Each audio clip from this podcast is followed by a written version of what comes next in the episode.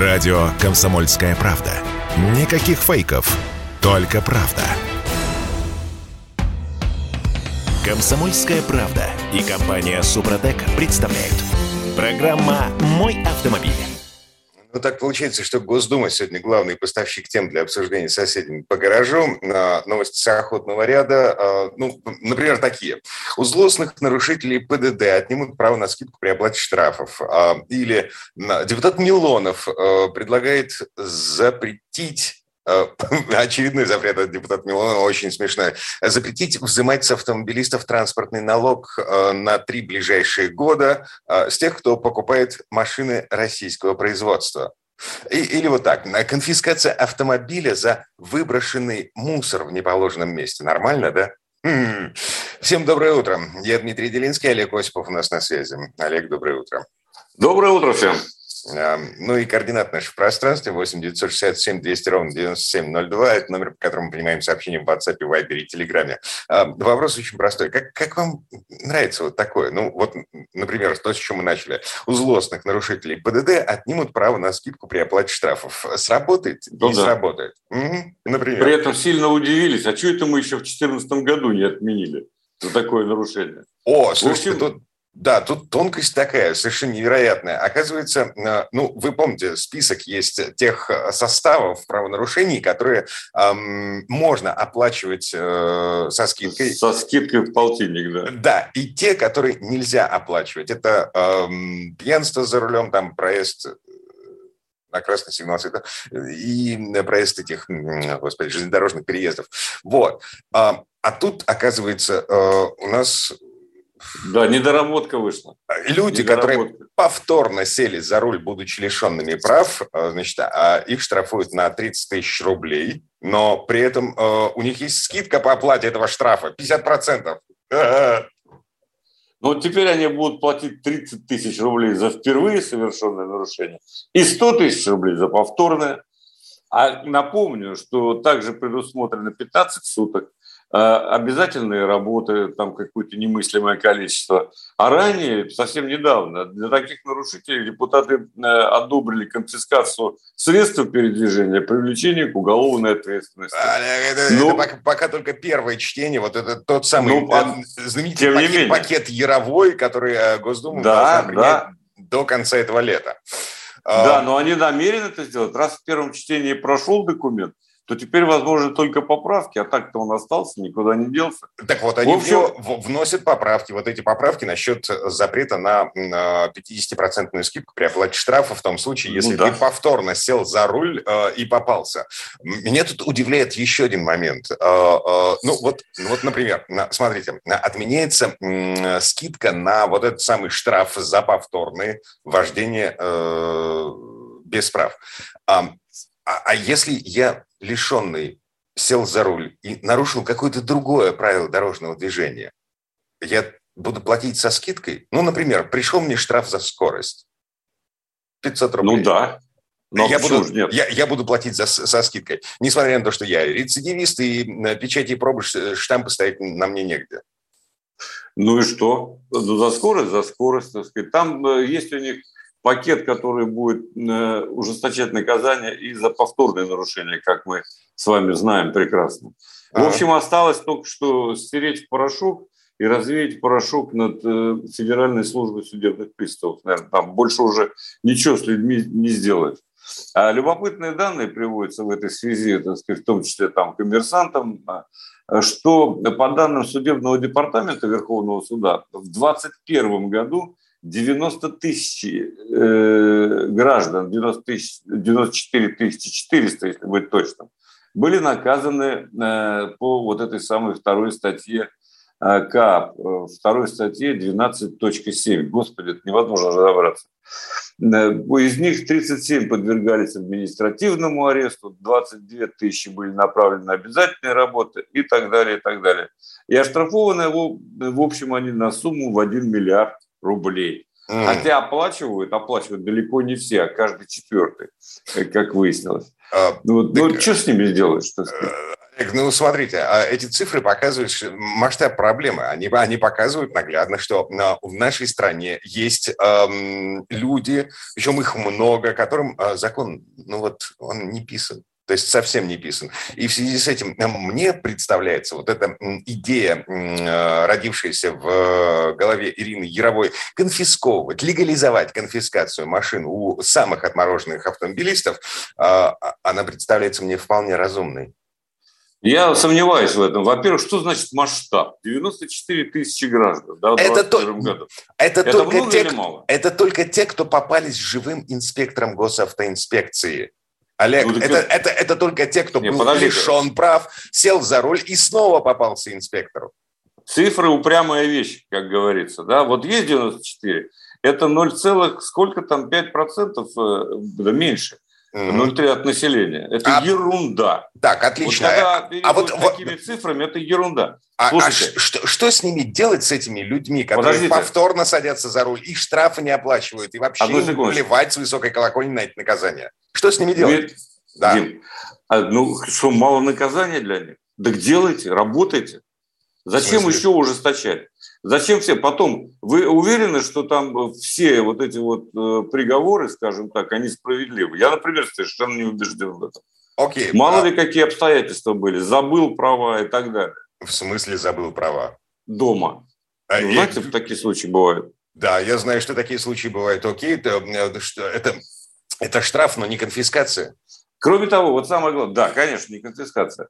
Кроме того, э, самое главное, во-первых, ужесточение наказаний никогда не приводит к уменьшению преступления. Это уже статистика общемировая в любой стране и в России тоже. Во-вторых, слушайте, у нас все равно маргинальные сумасшедшие граждане э, всегда будут. Их полностью исключить из оборота нельзя, э, потому что тогда, ну, во-первых, нам будет скучно, а во-вторых, те, которые были приличными, вдруг окажутся маргиналами. Это тоже закон такой психосоциальный. Поэтому мне кажется, что и так наказания достаточно жесткие, разнообразные. Ну вот, ну еще конфискацию. Ну хорошо, если вы так хотите, вам, Дим, так нравится, ну давайте, так сказать, будем конфисковывать. От mm. этого что-то изменится на дороге? Нет, но вот безопасность, уровень безопасности повысится, если честно, приложил руку на сердце говорить.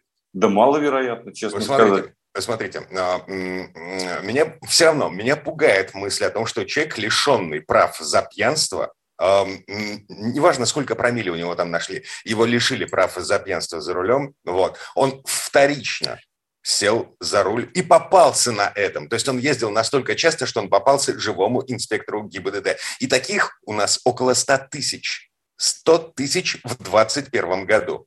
А, ну, как бы а, и штрафы, вы же сами говорите, оплачены э, только четверть из того миллиарда э, штрафных рублей, который был выписан вот таким людям. Э, им плевать на эти штрафы с высокой ну, колокольни. Они снова будут садиться за руль.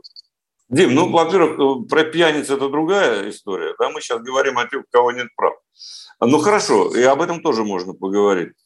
Э, в любом случае, ну и что, вы их исправите? Ну, 100 тысяч. Ну что, это не так много. На а, самом деле, для огромной страны. Смотрите, угроза, да, угроза того, что у тебя, у, но... у тебя отберут машину, тебя посадят, тебя отправят да, на обязательную Да, работу. не работает угроза. Не работает. Серьезно? Как показала практика, угрозы не работают. Да, привлекают, но не работают. Меньше их, ну, я не знаю, может быть, посмотрим, как в следующем году будет, сколько таких э, нарушений. Но по опыту, так сказать, э, не только России, но и других стран, не особенно эти все ужасы, так сказать, нагнетание, вот это все не работает. Но всегда будут неадекватные люди. Ничего с ними, это Вообще-то говоря, людей воспитывать надо. Кроме всего прочего, если пьяный повторно выехал и что-то совершил ДТП, или, не дай бог, кого-то убил, вот тогда он будет отвечать по полной программе. Это-то уже предусмотрено. И сроки огромные. А, и ну, все это есть. Зачем? И поэтому зачем еще, так сказать, ужесточать наказание? Олег, э, ну, как бы трупы-то уже есть. А, Нет, вот когда, за, за, есть, задача, тогда он не отвертится. Да, задача государства состоит в том, чтобы не допустить появления трупов. Вот, ну, правильно. Так это вот такими методами только, других не существует. А у Я наш... уже... Ну, у нашей страны, у наших властей нет других. Ну, вот. Это у наших властей нет. Но, в принципе, эти э, методы есть. присмотритесь к зарубежному опыту. Уделяйте больше внимания социальной рекламе, так сказать, работе с людьми. Вот и все, и будет счастье всем. А. Потому что вот так, так нельзя. Только ужесточением, только карами невозможно добиться э, полнейшего, так сказать, соблюдения законов. Ну, Александр, не получается. Александр Баженов из Перми пишет нам, у людей, про которых вы говорите, и машин-то нет, что конфисковывать? Вот, кстати, ну, разумная да. мысль. Кстати, совершенно разумная вещь. Может, они на, на какой-то чужой катаются. А, машина записана на жену, тещу, бла-бла-бла, много разных вариантов. 30... Неважно, а это все равно нельзя конфисковывать, потому что вот тю, у тещи за что конфисковывать? О, ладно. Посадите его, если он что-то совершил, пожалуйста. Угу. Посадите его там, ну, хотя бы до 15 суток. А теща-то тут при чем? 30-й э, из Новосибирска пишет, здрасте, конфискация – хорошая идея, если нарушитель забрать орудие преступления, ему нечем будет нарушать. Ну вот, видите, мнение разделяется. 8 967 200 ровно 9702, это номер, по которому мы принимаем сообщения в WhatsApp, Viber и Telegram. А у нас на самом деле есть еще куча новостей из Госдумы, с окутного ряда, с пыльных коридоров власти по поводу того, что ну, как бы нам предлагают э, не только кнут, но еще и пряник. Э, депутат Милонов э, предлагает освободить автомобилистов от транспортного налога на три года, если они покупают э, машины российского производства. Ура! Э, да, а, еще, еще Госдума приняла закон, по которому э, машину могут конфисковать за выброшенный из окна мусор в неположенном месте. В общем, вернемся буквально через пару минут. Радио «Комсомольская правда». Мы быстрее телеграм-каналов. «Комсомольская правда» и компания «Супротек» представляют. Программа «Мой автомобиль». Как спасти отечественный автопром? А, в Госдуме есть идея освободить российские машины от транспортного налога на три года. То есть, а, если человек покупает, на, ну, допустим, а, антикризисную упрощенную гранту, а, вот сейчас, а, на три года освобождается от транспортного налога. В Госдуме считают, что это повысит спрос на новые машины российской сборки. На... В общем, мы вернулись. Э, я Дмитрий Делинский, Олег Осипов у нас на связи. Олег. Добрый день еще раз.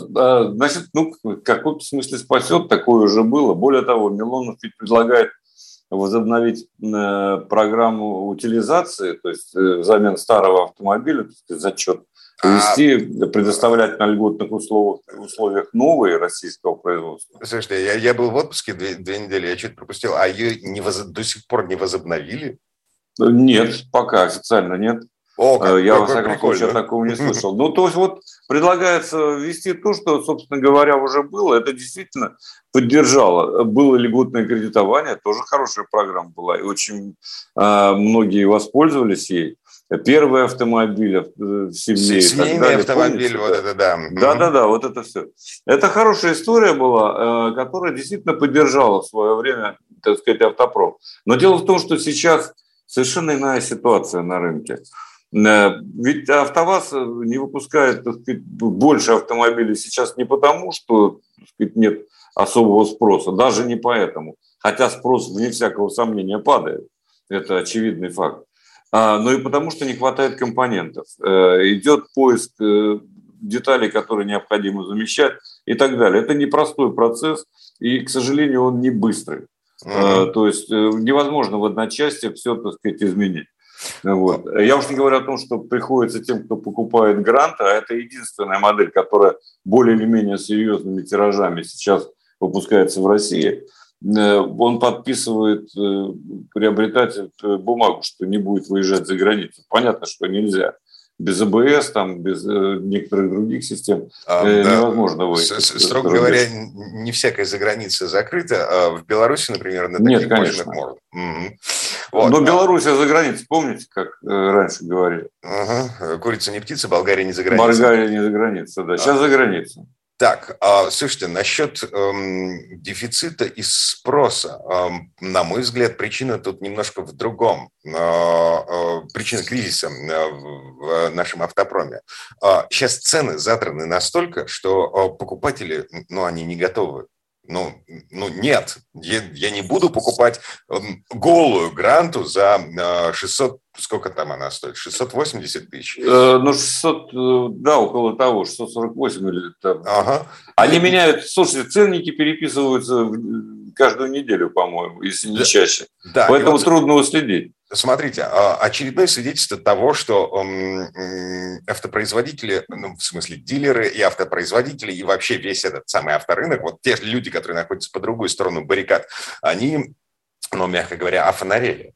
А, а, на Автоньюсе опубликован репортаж о том, как они изучали парковки, логистические терминалы в Подмосковье. А, вот те места, откуда автомобили потом разъезжаются по дилерским центрам. Там десятки тысяч машин, площадки забиты почти до отказа. Kia калининградской сборки, Хавалы, Джили, Мерседесы даже там стоят.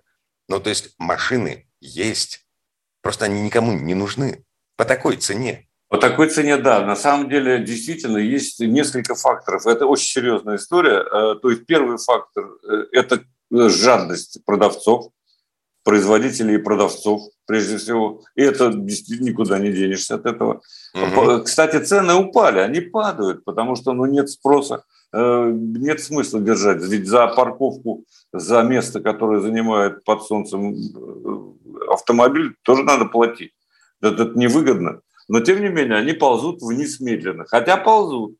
По сравнению, там, допустим, с апрельскими э, цены упали на 30-40% сейчас в среднем. Но это температура по больнице. Угу. Кстати, доживается очень неплохо не только мы, но и китайцы.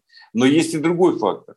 Вот представьте себе, что любая импортозамещенная деталь, любой, любая мелочь, винтик какой-нибудь, он будет обходиться тому же автовазу в три дорого по сравнению с тем, что они ввозили этот винтик. Но я условно говорю, понимаете, винтик. Потому что когда ты выпускаешь э, для, даже для 700 тысяч автомобилей себестоимость выше, чем если ты миллионами штампуешь э, какую-то одну плату, какой-то один винт, какой-то один узел. Вот, поэтому тут надо э, понять, что есть и объективные причины для того, чтобы цены росли.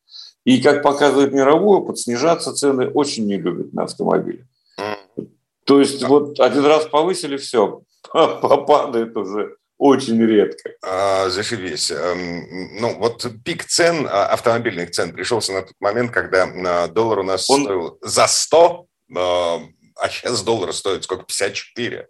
Ну, если верить Послушайте, ну это... циферкам на вот этом местечковом базаре на московской ну, это да, это мы с вами так э, можем считать как угодно, но на самом деле может быть и другое представление о курсе э, валют. А, слушайте, насчет другого представления. На Алиэкспресс, например, у них же свой собственный курс э, доллара, да? Вот. А у них 57 рублей. Не 70, не 90, 57. Да я, я рад за это, да, это те же самые китайцы, которые впаривают нам сейчас хавалы в три дорога. Ну, в общем, я не знаю, в три дорого нет. В принципе, Хавал подозрительный автомобиль для меня, например, до сих пор. Я тут как-то говорил уже, проехал на нем. Вот ты знаешь, э, я сел в машину э, в качестве пассажира. Я поехал, и я понял, что с двигателем совершенно не так. Он не должен так звучать. Просто хороший двигатель так звучать не может. Он явно неисправен. Ну, вот такой вот. Сразу по звуку ты определяешь, что это никуда не годится. И меня никто не заставит купить Хавейл. Просто никто, потому что ну, это невозможно ездить. Это ну, будет все время постоянно раздражать. Так Кстати иначе. сказать, да. удивительная mm вещь, но ведь на самом деле вот сейчас важная история на рынке – это дождаться э, самого нижнего э, уровня цен. И я с удивлением просматривал вчера э, предложения на авторынке, вот в частности в Москве, и увидел, что там полно машин по вменяемой цене. Вот ты не поверишь, полно, включая европейские бренды. Они распродают сейчас, ну, чуть ли, ну, не то что за бесценок, но по вполне приемлемым ценам то, что еще недавно стоило в 3-4 раза дороже. Это поразительно, но это факт, надо искать. Угу. То есть вот сейчас, сейчас вот в, это, в такое, ну, скажем, э, странное время, когда еще многие и продавцы, и производители, да и покупатели не определились, можно что-то купить по приемлемым, э, за приемлемую сумму. Это надо... Э, вот сейчас как раз то самое время, когда нужно это делать. Тем более, что летом спрос, спрос в целом традиционно падает. Угу. Июль а... отличный месяц, июля. В августе уже будет дороже, кстати, хочу сказать на этой неделе буквально, а, да, видел заголовок, про, не знаю, сколько машин там сгорело, неважно. На пароходе? Да, паром, который вез праворуки э, из Японии в Владивосток, сгорел полностью. 17-й Владимир из Воронежа пишет нам а, на наш СМС-портал. Ну, вы, ребят, даете. Наказывать только, когда вторично сел за руль и совершил убийство. То есть это, это как в милиции, когда убьют, тогда и приходите. Нет, только конфискация, пишет нам Владимир из Воронежа. Да а... бога ради, конфисковывайте. Хотите, Владимир Изваров, конфисковывать? Конфисковывайте. Главное, чтобы вы сами не попались ни за что. А, 900... а так все, так сказать, в порядке. 967 200 ровно 9702, номер, которому мы принимаем сообщения в WhatsApp, Viber и Телеграме. А, еще одна новость из Госдумы. Это вдогонку к тому, о чем мы говорили, значит, ко всем этим конфискациям, к предложению освободить покупателя отечественных машин на 2-3 года от платы транспортного налога. А, но тут же еще одна фиговина созрела. Госдума уже приняла во втором чтении а, поправку поправки в административный кодекс, которые штрафуют, сейчас я посмотрю, насколько, там что-то очень много, 30, 40, о нет, для начала на 10-15 тысяч рублей, если из машины выбросить окурок в неположенном месте. Должностным лицам будет грозить штраф 20-30 тысяч, для юридических 30-50 тысяч. Значит, поправки предусматривают фиксирование факта выбрасывания мусора при помощи фото- и видеокамер, для того, чтобы доказательства, судя по всему, были такими неоспоримыми. И э, для рецидивистов, ну, в том числе вплоть до конфискации. Господи, боже мой, ну это старая ведь история. Мы уже это обсуждали несколько да, раз. Да, это, пор... это, это подмосковные власти сумели протащить через Госдуму, продавили такие наши, э, наших федеральных законодателей э, э, идею по борьбе с нелегальными свалками. То есть это изначально задумывается как э, способ э, сделать подмосковные леса чище. Послушайте, изначально это задумывается как очередной способ изъять деньги относительно честно из карманов э, людей. Олег, вот и а, все. Олег, и никаких а... других причин нет в Подмосковье. Я здесь живу. А, я смотри, вижу, что происходит. Смотрите, да, я, я не понимаю, как этот закон будет работать, потому что а, видеокамеры, которые ставят у нас на дорогах, их ставят не в тех местах, где люди выбрасывают мусор. Ну, правда. Да, остановился на, на парковке, там, где можно останавливаться, э, покурил, выбросил бычок, растоптал ногой, тебе за это ничего не будет, никакая камера тебя не накажет. Угу. А вот э, на ходу, да, вообще это, конечно, отвратительно, когда кто-то выбрасывает что-либо, даже окурок из окошка. Это никуда не годится. Э, ну и штрафовать, я не знаю, ужесточать наказание за это, я не вижу смысла особого. Ну, видимо, Речь Приучать надо, к, надо к нормативному культурному поведению людей. Э, ну, как их приучать? Э, кнутом и пряником. Э, пряником не Пря... получается. Пряник мне больше нравится. А, ну, не получается у наших властей пряником. Кнут гораздо проще и понятнее. Радио «Комсомольская правда». Только проверенная информация. «Комсомольская правда» и компания «Супротек» представляют – Программа «Мой автомобиль». А, слушайте, забыл совсем. А, в Госдуме же еще одна идея созрела. А, а, законопроект, согласно которому штрафы за мелкие нарушения правил дорожного движения заменят предупреждениями. Что предлагается смягчить? Грязный номер авто, забытые права, документы на машину, не включенный поворотник, а также управление автомобилем с мелкими неисправностями и неправильное использование световых приборов. Но, ну, ну, это же праздник. Ну, нет, не праздник. Потому что я считаю, что нельзя отменять за неуказание сигнала поворота. Mm-hmm. Вот с этим я постоянно так сказать, сталкиваюсь. Это ужасно. Это конченые идиоты, которые так сказать, создают аварийные ситуации реально. Когда он совершает маневр, не указав э, сигналом поворота. Uh-huh. Этим страдают в особенности, так сказать, вот почему-то, я не понимаю, почему. Вот такие машины, как Land Cruiser, например. BMW. Да, там, ну, BMW бывает, э, но реже, кстати сказать. Mm. Вот большие машины, которым нечего бояться, как они считают. ну, машины домохозяек по американским стандартам, да, потому что э, большие тяжелые внедорожники там покупают домохозяйки, справедливо полагая, что с детьми э, на шопинг ездить в них безопаснее. Вот у, у нас, правда, этим занимаются такие бравые молодцы. Угу. Так, ладно, так или иначе. А это пока только идея, но то, о чем я говорю сейчас. Э, Плохая идея. Э, законопроект, э, который еще даже не внесен в Госдуму. Но, с другой стороны, смотрите, а кто у нас администрирует вот этот самый штраф за невключенные поворотники? А, автоматические камеры? Фиг. Никто а, не, не регистрирует. А живые инспекторы? Да не будут они заморачиваться этим. Так, в таком случае, ну, нафига вообще эта норма? Мы же воспитанные люди, мы же пристегиваемся, а, когда садимся в машину, мы же переходим эм, дорогу на зеленый свет, э, мы пропускаем пешеходов, в конце концов. Что нам мешает включать поворотник при перестроении и поворотах? Я не знаю, не все, кстати, до сих пор пристегиваются. Э, я вот с этим идиотизмом до сих пор понять не могу. Как можно продавать заглушки для ремней безопасности?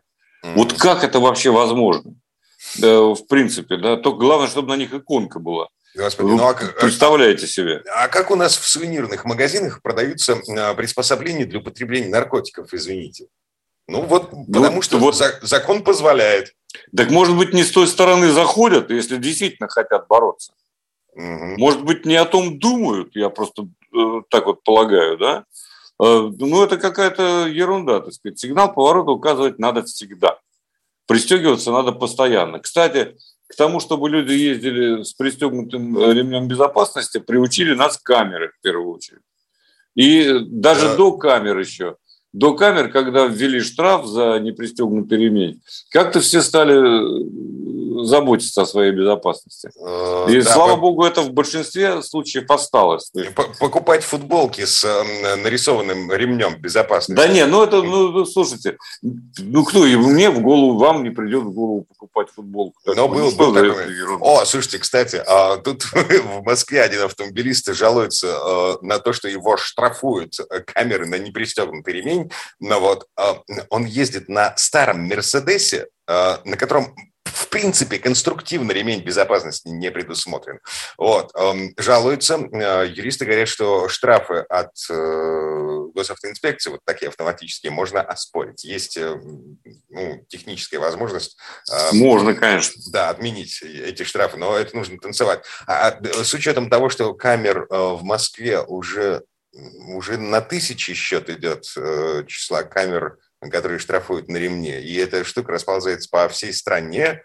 Но, в общем, э, все, до свидания. Я не знаю, в Запорожцах ремни безопасности не были предусмотрены. В старых э, машинах, выпущенных до там, середины 60-х Да и в «Жигулях» тоже. первых выпусков ремней не было я вам могу по секрету сказать, вот которые э, пошли изначально, в них не было ремней. Я на таком еще ездил, на «Жигуленке», да, так сказать. Но давайте э, честно признаем, что таких автомобилей немного сейчас на дорогах. Uh-huh. И в Москве в частности, да. Ну, наверное, так сказать, все-таки вот этому человеку, который ездит на Мерседесе без ремня, ему впору покупать майку с э, ремнем.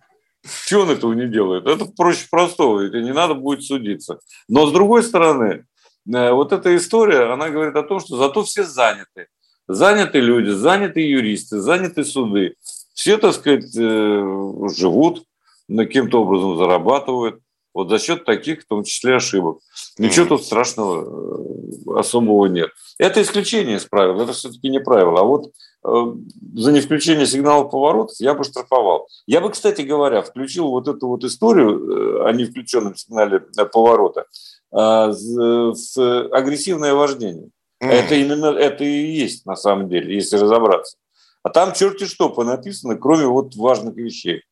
Угу. А на агрессивном вождении у нас э, ловят скрытые патрули. Вот. А другой... Да, не которые... Я еще ни одного случая такого не знаю. Я знаю последствия, когда он врезался в дом, в остановку, вот это да. А чтобы поймали и нам рассказали где-нибудь по телевидению, как мы привыкли, такого я что-то не помню. Угу. Ну, скрытые патрули появились ровно год, точнее, их легализовали ровно год назад. Там какая-то статистика уже появлялась, я краем глаза видел, но вот сейчас... А зачем они скрытые? Пусть они будут открытые патрули, пусть только ловят этих. Это же видно, кто как ездит. Вы сразу, когда, когда вы едете, вы видите, адекватно себя человек за рулем э, ведет или нет. Вот и все. Вместо этого придумывается, вот давай мы сейчас будем по медицинским показаниям отбирать права. Ну, всякой ерундой, вот ей-богу, занимается, кроме того, чтобы следить за порядком и за безопасностью на дороге по-настоящему. Вот такая у меня э, точка зрения. Я уж прошу меня извинить. Так, десятый из Белгорода пишет. «Эм, Доброе утро. У меня друга несколько лет назад лишили прав за то, что он сидел в машине с заведенным двигателем, выпил, пришел домой, поссорился с женой, сел спать в машину. Стало холодно, была осень, завел двигатель, во двор заехали ДПС, лишили прав. А, никуда ехать не собирался. Вот, кстати, а, а, вполне ничего себе распространенная история. И, насколько я помню, есть определение Верховного суда по этому поводу. На лишить прав могут только человека за рулем движущегося автомобиля. Но... Да, это вот тут в Москве, в Химках, в Подмосковье было, был такой случай, широко известный, он обсуждался э, громко. Действительно отменил Верховный суд э, наказание, но это пришлось человеку попотеть, я должен сказать. Угу. Вот. ДПС тоже хороши. Вообще это не их дело. Это дело ГИБДД. Ну, не да. ДПС, вернее, а вот эти. Там же э, не ДПС э, призвали, пытались призвать его к ответу, а как они называются? Патрули обычные, так сказать, которые в районах ездят. ППСники. ППС, вот, ППС. Угу. Это, вообще говоря, не их дело. Но, тем не менее, заработать-то хочется. Человек сразу не согласился, поэтому прошел через суд. Ага. Так, Но тоже, я скажу так, нетипичная ведь ситуация, если честно признать. Я так пил. Ну, ну я да. так пил. Да, я так пил. Это при, причем это было у здания городской администрации. Ну, так, с особым цинизмом, что называется. Вот, ладно, э, не суть. У нас, э, что, пара минут осталось. Э, есть давайте машина. Мы... Гольф, гольф, черт Ну, подери. давайте, пусть будет гольф. Пусть будет гольф. Я хотел попрощаться с 2008 Peugeot, который мне все больше и больше нравится. И вот сегодня я с ним расстаюсь. Но гольф, я должен сказать, хорош. Вообще очень трудно делать автомобиль, который э, изначально был с 76 года, если не ошибаюсь. Я имею в виду Golf GTI. В 74-м, по-моему, начал производиться Golf, в 76-м появился Golf GTI. Первый заряженный хэтчбэк в мире. И, конечно, трудно быть законодательным э, моды, э, образцом по управляемости, по всем другим параметрам. Значит, э, GTI – это особенная машина. Э, конечно, это самая, одна из самых быстрых э, машинок, которые расходятся большими тиражами, в том числе в Европе.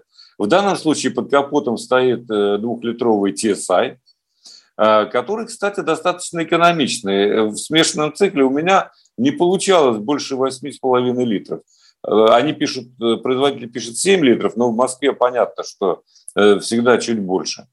Вот. Но есть не только хорошие стороны. Сначала о хорошем. Э, разгоняется он до сотни за 6,4 секунды, максимальная скорость 250 км в час. И под ногой еще чувствуется запас, должен честно сказать.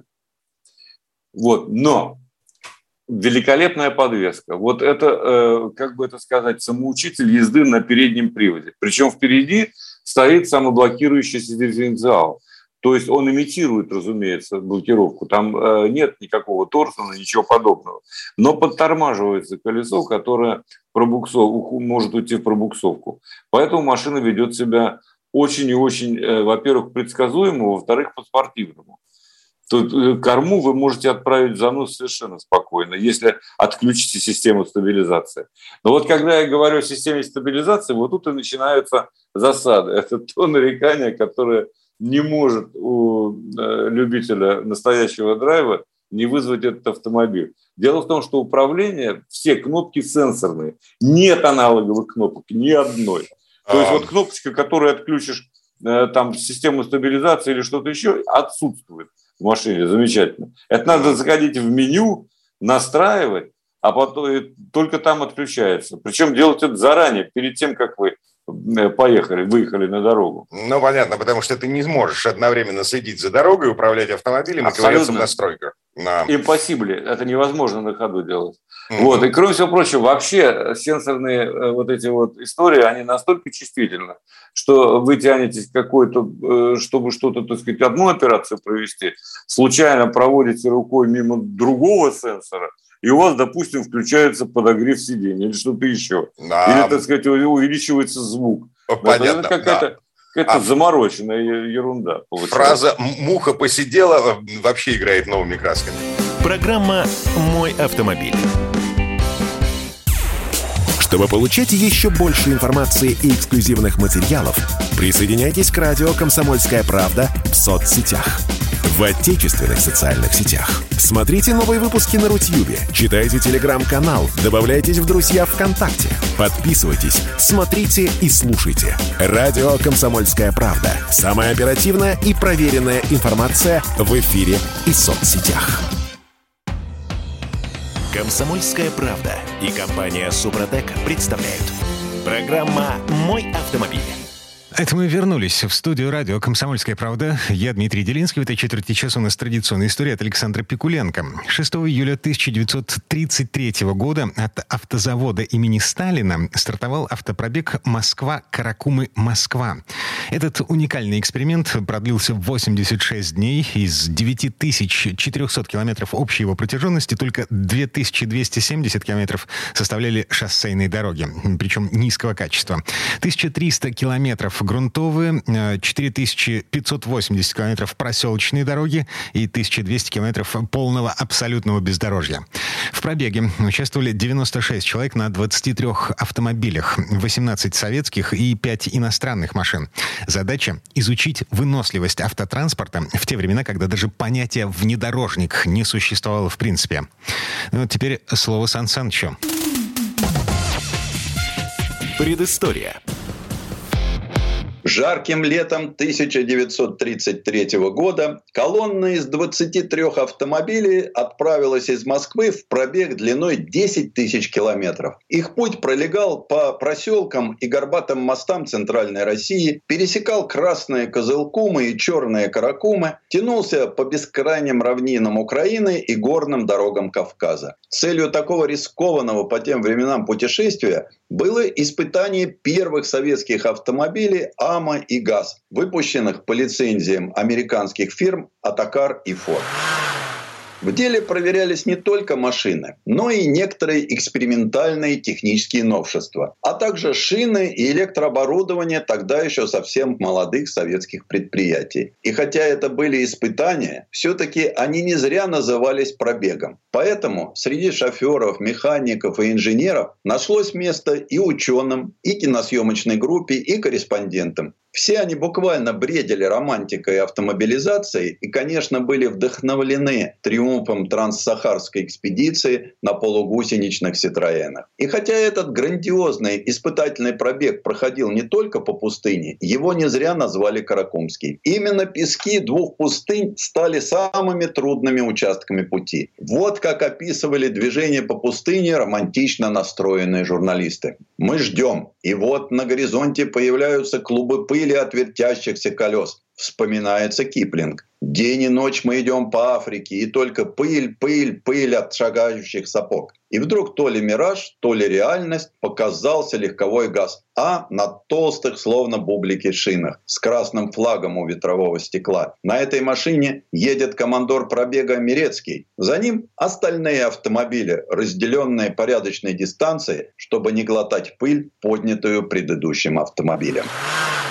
Вся колонна состояла из шести легковых ГАЗ-А, шести грузовых полуторок ГАЗ-2А, четырех грузовиков АМА-3 и трех грузовиков повышенной проходимости ГАЗ-3А с колесной формулой 6 на 4. Для сравнения наших и их конструкций в пробеге шли еще три трехосных Форд Тимкин и один капитально отремонтированный родоначальник нижегородских грузовиков Форд А. Помимо всего прочего, важно было на практике проверить, как работают сделанные нашими заводами автомобили автомобиле. А еще параллельно шли испытания широкопрофильных шин «Супербаллон», различных воздушных фильтров и самовытаскивателей. Ведь по существу это все было впервые. Хотя для автомобилистов тех лет эти автомобили казались верхом совершенства. Еще бы, на них стоял электростартер, тормоза на всех колесах, сложное по количеству проводов и приборов батарейное зажигание. А у АМА-3 был и вообще невиданный для нашей страны насос для подкачки шин. Установленные на легковые ГАЗ-А сверхбаллоны — это специально разработанные научным институтом резиновой промышленности широкопрофильные шины. Их большая площадь опоры позволяла машинам уверенно двигаться по рыхлому песку. Однако, как показал пробег, такие покрышки сильно затрудняли управление машиной. Она плохо слушалась руля. А на полуторках ГАЗ-2 испытывали простейшие самовытаскиватели в виде закрепленного на ступице заднего колеса барабана, на который наматывался трос. Для защиты двигателя от губительного, всепроникающего песка на автомобиле поставили воздухоочистители различных конструкций. Ведь в стандартной комплектации тех лет у моторов вообще не было воздушных фильтров. Наиболее успешно прошедшие испытания пустыни конструкции впоследствии были запущены в серийное производство. С собой в пробег грузовики вынуждены были взять запчасти, провиант, воду, бензин и масло, и даже железнодорожные шпалы. Из них на труднопроходимых участках выкладывали своеобразную колею. И все равно очень часто машины нуждались в помощи мужских мускулов. Грузовики вязли по ступице. И тогда впрягаться приходилось всем, начиная от командора пробега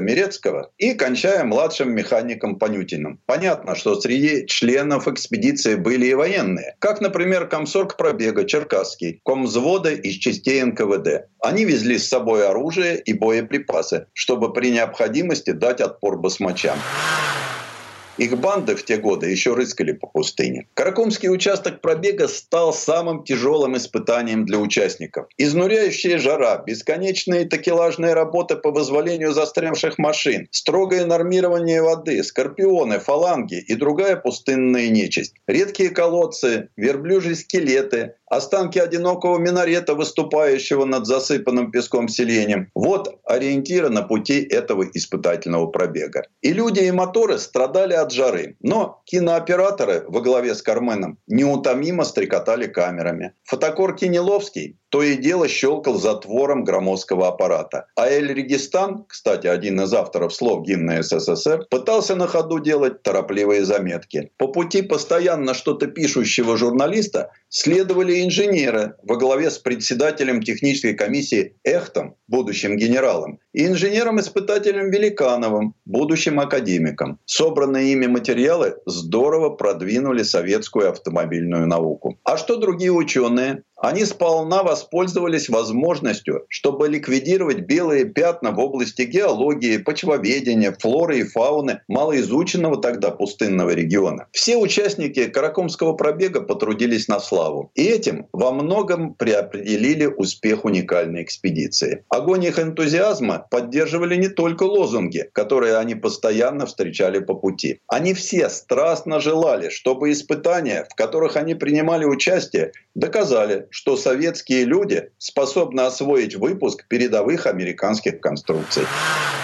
Машины, собранные на новых автозаводах, показали себя хорошо. Конечно, к пробегу их тщательно готовили и все не раз перепроверили. Тем более, что очень часто серийная продукция не всегда блистала высоким качеством. Но в этот раз в умелых руках и под инженерным присмотром автомобили ГАЗ и АМА вели себя отменно. Последнее обстоятельство было очень важным, ведь Каракумский пробег нес и большую пропагандистскую нагрузку. Утвердить в сознании населения страны Советов мысль, что отечественная техника может успешно работать в самых тяжелых дорожных и климатических условиях. Ну а в конце длинной дороги участников автопробега с большой помпой встречала осенняя Москва. Он действительно стал событием. И не только в автомобильной жизни страны. Многие газеты и журналы посвящали ему обширные статьи. Был снят полнометражный фильм, написано несколько книг. С тех пор минуло много лет. Не осталось в живых участников пробега. Машины ГАЗа АМА теперь можно увидеть только в музейных экспозициях. Но главное, что и сегодня жива память о пробеге Москва-Каракума-Москва, который стал первым серьезным испытанием для советских автомобилей. Предыстория. Сан Саныч, спасибо. Это был Александр Пикуленко, летописец мировой автомобильной индустрии. И у нас на этом все на сегодня. Дмитрий Делинский, радио «Комсомольская правда». Берегите себя. Программа «Мой автомобиль».